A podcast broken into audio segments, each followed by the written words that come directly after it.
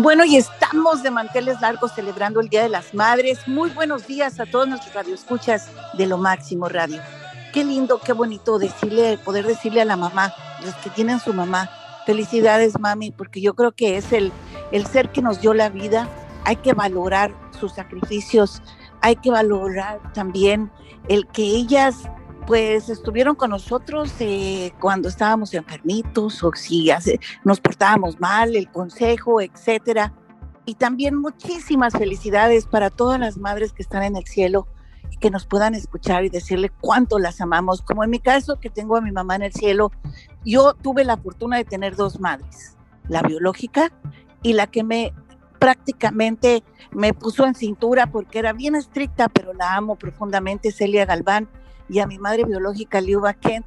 Saludos hasta el cielo a las dos y pues una me dio la vida y la otra me dio el amor inmenso que necesitaba.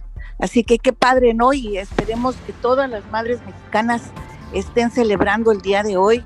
No cocinen, que las lleven a, a- que las lleven al restaurante, por favor, y que además no las dejen hacer nada. Olvídense de la lavadora y del molcajete y de todo lo demás. Que las lleven al restaurante a comer. Sí, señor. Yo me voy a ir a un restaurante y si no me invitan mis hijos, me pago yo sola. bueno, felicidades a todas, de verdad, con todo el amor del mundo. Y nos vamos a las noticias. Voy a tratar de hacer noticias un poquito salpicadas y no tan, y no como la, la semana pasada que tuvimos una tragedia en la Ciudad de México, en donde murieron más de, de pues prácticamente dos docenas de seres humanos. Y esto seguramente ha entristecido y enlutado al país y muchas madrecitas a lo mejor perdieron a sus hijos. Bueno, pues fíjense que atacan en redes sociales a Ángela Aguilar por su interpretación del himno nacional mexicano en la pelea del Canelo Álvarez. La verdad de las cosas es que este sábado, eh, 8 de mayo, ella cantó el himno nacional y parecía que lo cantaba en, en así como en slowdown. Mexicano. No sé qué le pasó a la niña que tiene 17 años de edad, pero tampoco se vale que la critiquemos tanto porque eh, la atacan ferozmente. Eh, yo creo que han sido varios los mexicanos que han fallado cuando cantan el himno nacional. No es la única, pero lo que sí, lo que sí puedo señalar es de que en primer lugar no la estoy defendiendo ni justificando. Yo creo que aquí el culpable fue más Pepe, ¿ok? Que ella misma porque Pepe incluso no solamente tiene, es quien la guía, es su maestro, es su manager, su representante, etcétera, etcétera. Entonces él, se justificó en las redes sociales diciendo que la niña obviamente no podía escuchar bien el monitor en su oído, en el chicharo, y que por eso cantó así, y que ella trató de salir adelante. En primer lugar, pues yo creo que eso lo debieron de haber eh, no creo que donde existe tanto dinero falle un chícharo, ¿verdad? O sea, como que no te la creíste, Pepe, pero en fin, te la vamos a tomar en cuenta. Lo cierto es que el sábado se vivió una auténtica noche mexicana en el estadio ATT, previo a la pelea entre Saúl Canelo Álvarez y el británico Billy Joe Saunders. La música mexicana con trajes típicos, etcétera. Un histórico peleador tricolor y una interpretación del himno nacional que sigue dando de qué hablar. Ángela Aguilar, hija del famoso cantante mexicano Pepe Aguilar y nieta de don Antonio Aguilar y Flor Silvestre, fue la encargada de entonar el himno. Pues que la regó, la regó, dice Pepe, ¿verdad?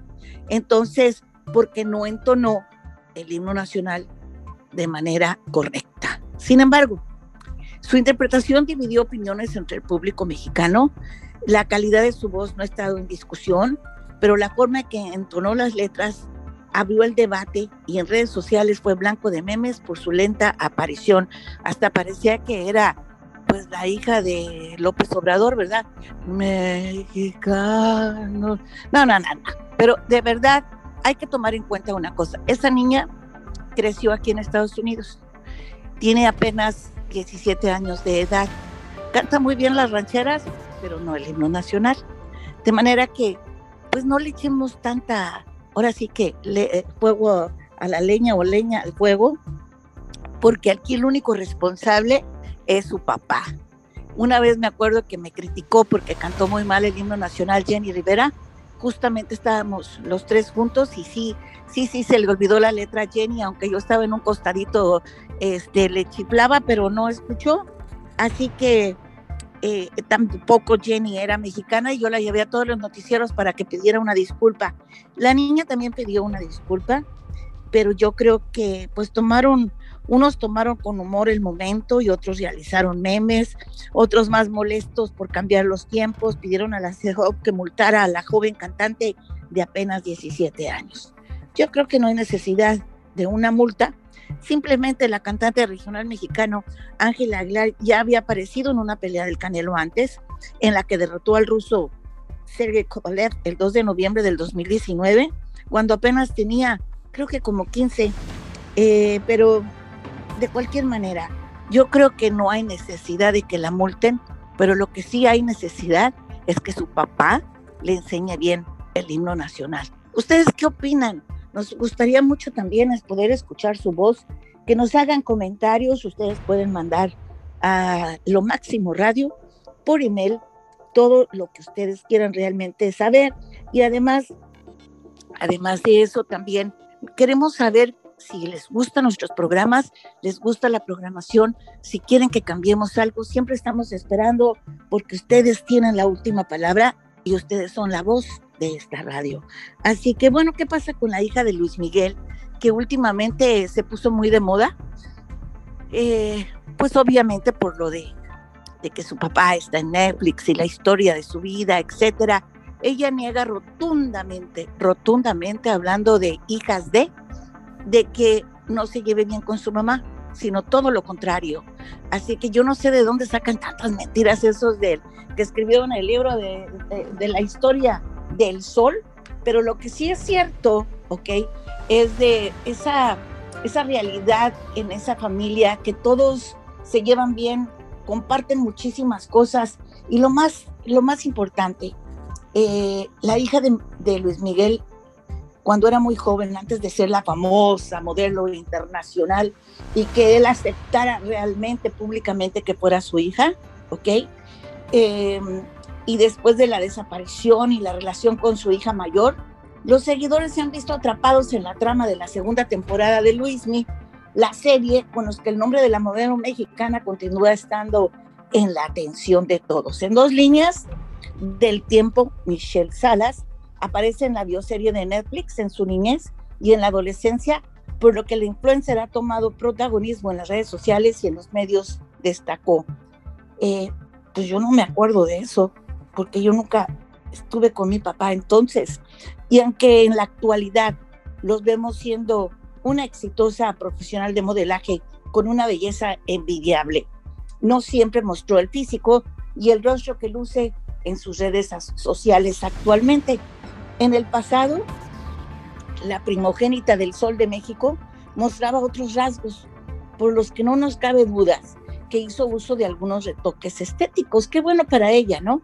Nomás sí se dejó un poquito grande los labios, bien tona como su papá, pero la hija de Luis Miguel y Stephanie Salas, la integrante de la dinastía Pinal, no han tenido que hacer uso de la fama de su padre para brillar como modelo. Su nombre es solicitado por reconocidas marcas en las que ha sabido destacar sus habilidades frente a la cámara. Qué bien por ella, me parece que ha logrado lo que ha logrado sola, con la ayuda de su familia Pinal, obviamente, y en su juventud destacó su parecido con su madre, las facciones propias de su familia materna, aunque muchos fans destacan que era evidente que compartía la fisonomía de su famoso padre, así lo citaron en los en, la, en, algunas redes sociales y las fotografías del pasado revelan los cambios que ha tenido el rostro de Michelle Salas, empezando con su nariz, la que perfiló y redujo para darle un aspecto más fino en su rostro. Luce muy bella, la verdad de las cosas, muy bonita. Y sin duda, los arreglos estéticos le han servido para realzar su belleza, como la construcción dental que se realizó porque tenía los dientes como su papá, eso sí, sin duda. Y al ponerse carillas con la que optimizó en un 100% su sonrisa, ocultando sus encías y las imperfecciones de sus dientes, que en ese sentido sí se le parece mucho al sol de México. Ni modo, así son las cosas, así que Luismi no puede negar que sea su hija, aunque lo negó por mucho tiempo. Y si seguimos trayendo fotos de años atrás de, de, de ella y las actuales, pues continúan aflorando una serie de, de, detalles como los pómulos de Michelle, ya no lucen pronunciados, la reducción de sus mejillas es evidente, sus labios también se ven aumentados con Botox, en fin, la reconocida modelo se ha separado de su familia y fijó su residencia en Nueva York, desde donde trabaja consolidando su carrera por el mundo entero. Sus viajes por las capitales de la moda dejan una evidencia de su lujoso éxito ¿okay? y su lujoso estilo de vida, que incluyen los mejores atuendos de marcas de diseñadores, que no sabemos si los compra o se los regalan, pero de cualquier manera, bien por ella. Bueno, y ayer, fíjense que ustedes que me sorprendieron todas las mujeres, digo casi todas, ¿verdad? Eh, no sé si ustedes vieron Univisión el día de ayer, pero se celebraron eh, el Día de las Madres y una serie de cosas. Hicieron un homenaje a Celia Cruz, un homenaje en, los, los Latin Grammys y presentaron a Vicky Carr, una de las figuras más grandes que tenemos en regional mexicano y que apareció después de cuatro años, que se dedicó a cuidar a su esposo. De manera que fue muy bonito, la verdad de las cosas que sí estuvo muy lindo. Y felicitamos tanto a Latin Grammys como a Univision por este logro. Yo creo que fue muy impresionante verlas ahí todas juntas, a Talía, a Yuri, a tantas mujeres hermosas, Olga Tañón, Alejandra Guzmán, Chiquis, que además para mi gusto eh, yo creo que estuvo muy bien y que además representó a su madre de alguna manera. Así que felicidades para todas ellas, qué bueno que estemos unidas las mujeres y qué bueno que nos defendamos unas a otras y qué bueno también que utilicemos nuestra palabra para decir basta, ya no des más problemas a las mujeres. Por favor, ayúdanos. Siempre las mujeres debemos de ser unidas para que los hombres no puedan hacer nada. Bueno, y resulta que uno de los divorcios más, eh, pues digamos, eh, que, está en la boca de todos es sin duda la de Melinda Gates y Bill, que dicen algunos que en real, ya hacía mucho tiempo que estaban tratando de de, separarse y que más de alguna vez el mejor amigo de Bill molestó o le molestó su presencia o la relación que tenía Bill con él. Qué cosa más rara, pero eso lo vamos a investigar más adelante, porque la verdad de las cosas que sí me llamó mucho la atención esta mañana cuando dijeron que a ella le incomodaba, le incomodaba y que es una de las razones por las cuales se están divorciando, aunque en realidad ellos ninguno de los dos han dicho por qué se divorcian. Igual ella celebró el Día de las Madres en Estados Unidos el día de ayer con sus tres hijos y dijo que lo mejor que le ha pasado en su vida es convertirse en madre. Y bueno, Michael Kent, el incómodo primo rusófilo de Isabel II, ha puesto a la corona en un aprieto. ¿Por qué? Porque el niño paje, yo recuerdo, por ejemplo, que en uno de los, que también de las historias eh, de la reina, ¿verdad? El, el incómodo primo rusofilo de Isabel II, que ha puesto a la corona en un aprieto. ¿Por qué? Porque de niño paje en la boda de su prima con Felipe de Hindenburgo, a, a, protagonista de un escándalo relacionado con Putin, la vida de Michael Kent siempre se ha movido entre las bambalinas, los escándalos que caracterizan a la familia real británica. A mí la verdad no me gustaría tener un primo como este, pero bueno, El día de hoy se emite en el Reino Unido un programa de investigación cuyas consecuencias pueden ser bastante dañinas para la realeza inglesa. En él, según se avanzó el pasado domingo, el príncipe Michael de Kent se ofrece a prestar sus servicios para poner en contacto a unos falsos empresarios con el Kremlin, basándose en su estatus como miembro de la realeza. No es el primer escándalo que protagoniza el príncipe de 78 años de edad, primo carnal de la reina, en otras palabras, primo eh, hermano. Eh, y eso es que en teoría Michael Kent y su esposa eh, Marina Cristiana de Reimers, princesa de Michael Kent, no son miembros de la realeza en activo. El veterano príncipe nunca figura en las circulares de la agenda real, aunque se calcula que participaba en un par de cientos de actos al año en las que lucía su título de Alteza Real. Oficialmente ha participado en actos de la Commonwealth, alojándose en ocasiones en embajadas inglesas y con la seguridad pagada por el contribuyente británico. ¿Qué tal, eh? Y se apellida Kent como yo, así que pues a lo mejor también somos parientes. Bueno, no me gustaría tener un, un pariente incómodo. Bueno, quien dice la seguridad dice la casa, en el 2002, la Cámara de los Comunes, convencida de que algo olía a podrido en los apartamentos del Palacio de Kingston, descubrió que el príncipe y princesa de Kent pagaban por vivir en palacio menos de lo que ningún londinense haya pagado jamás. En otras palabras, pues pagaban una bagatela. Pues yo creo que tienen derecho, ¿no? Después de todo son familia. Así que por una casa 69 libras de alquiler a la semana, o sea, unos 320 euros por entonces, que incluso con inflación hoy serían unos 430 euros. Buckingham se defendió diciendo que la reina quería mucho a su primo y compensaba de su propio bolsillo lo que faltaba hasta completar los 150 euros que realmente costaba el alquiler de la casa.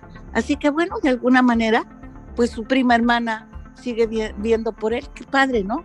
Yo también veo por mis primos, pero pues eh, eh, vivir así y luego pagarle, después de todo lo que ha hecho la reina, pagarle de esta manera, pues tampoco no me parece muy correcto. Que digamos, ay Dios mío, ni tampoco sabía que era mi pariente. En fin, una de las cosas que todos esperábamos era saber realmente si lo de Frida Sofía y lo de Enrique Guzmán era cierto o no. Y estábamos muchas, muchos, muchos interesados en saber si qué pensaba Silvia Pinal después del comunicado de prensa y la carta que envió. Eh, le dio una entrevista a Mara Patricia y dice que todo lo que ha dicho Frida son mentiras y que además no es correcto que después de que Alejandra Guzmán le haya dado tanto y todo, ¿ok? Se comporte de la forma en que se comporta. Y que qué raro que ahora se vuelva realmente amiga de su padre, cuando sabe perfectamente que él, pues es prácticamente el enemigo de casa. Qué feo, ¿no? Qué feo que esté pasando esto, pero qué bueno que ella ya haya puesto de alguna manera eh, las cosas sobre la mesa, las cartas sobre la mesa. Creo que era lo que todos esperábamos.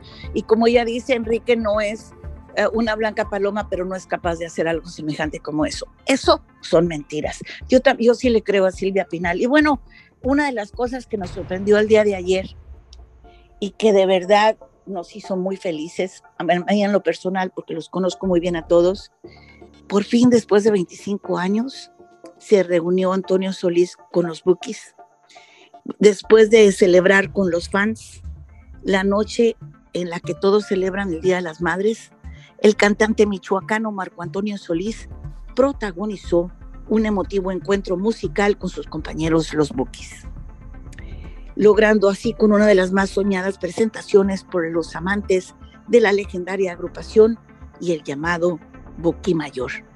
Marco Antonio lleno de música y alegría a sus seguidores mediante el evento virtual Bohemia en Pandemia, el cual se realizó a través de las plataformas de Cineapolis Click, donde sus fans de todo el mundo disfrutaron de su repertorio musical mientras el buque compartía sus reflexiones tal y como lo hace siempre en sus conciertos en vivo. Durante el compartir de su mensaje, el buque mencionó la fortaleza y la manera en la que el ser humano ha mostrado para enfrentar la pandemia. Mencionó que el gran ánimo y la fe de la gente hizo que siempre se mantengan unidos para salir adelante sin importar la tragedia o crisis que se les presentase. De manera que, tras una palabra y segmentos de reflexión, los comentarios en las redes sociales no se hicieron esperar y todas partes del mundo comenzaron a reaccionar, a enviar mensajes de apoyo y agradecimiento por sus palabras cargadas de amor. El evento contó con la interpretación de canciones distintas a las que se puede disfrutar en un concierto presencial de Marco Antonio Solís, quien esta vez logró una atmósfera diferente con una velada de la bohemia íntima y emotiva. Y por supuesto, pues siempre mencionando a su natal Michoacán, eh, que siempre está presente. El caballero de la larga cabellera enalteció y compartió con sus fans de Latinoamérica y de diferentes regiones de México las costumbres de una cuna musical, logrando un ambiente muy propio de la región con un concierto de sello propio y muy diferente a lo que se ha visto en las presentaciones virtuales de otros colegas.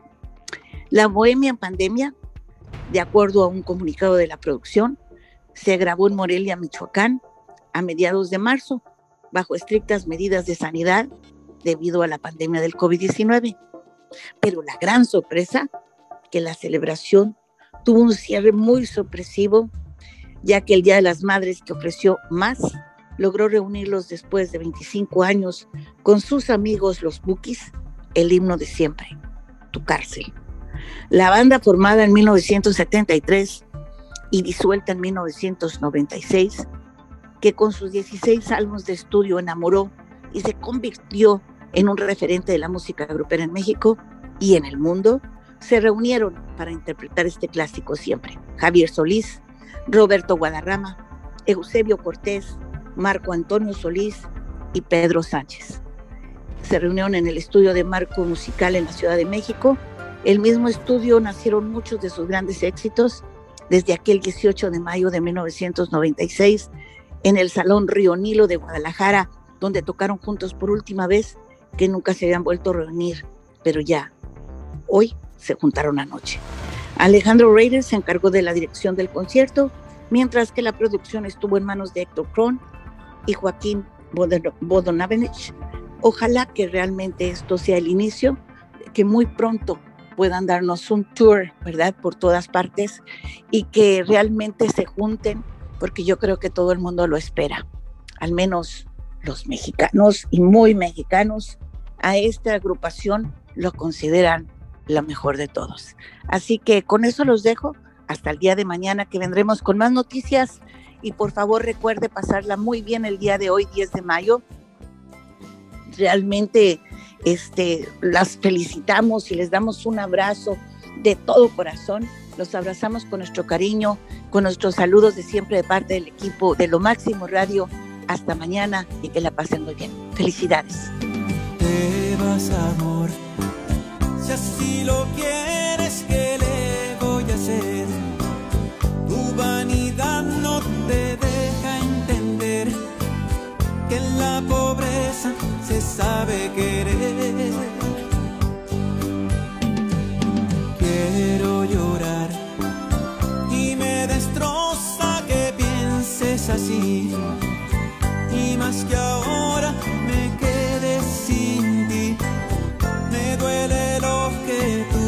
tú vas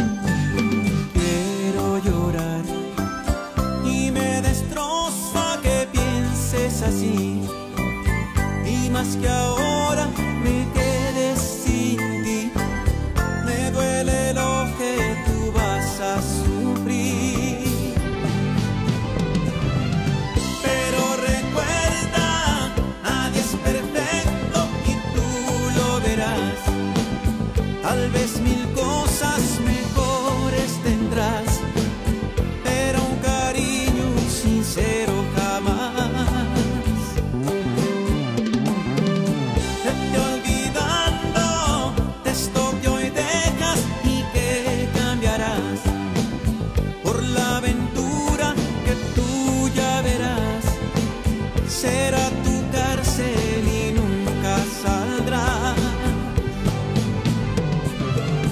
Pero recuerda, nadie es perfecto y tú lo verás. Tal vez mil cosas mejor.